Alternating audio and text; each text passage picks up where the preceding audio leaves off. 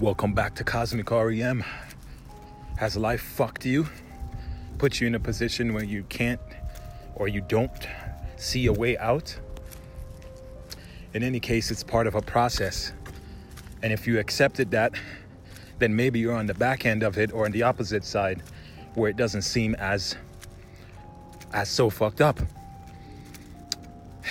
In that space, take time to understand and accept that everything in life can look like this this wave where it gets really intense and you must find a way to be calmful and peace and peaceful.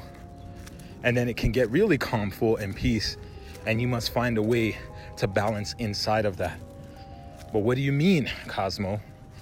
If life is going good what do i have to do but just be in it?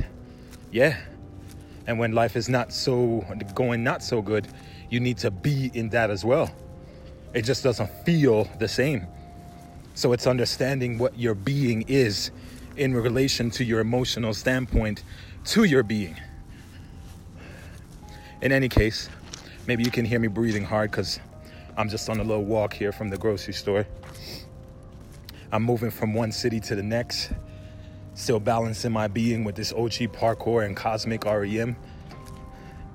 I would only suggest that for anything that you do and continue to find belief in, that you uh you make it exciting on some level.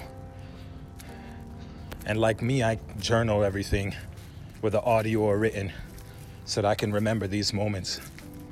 In any case, I've gotten to my destination. I'll talk with you later. Thanks for listening.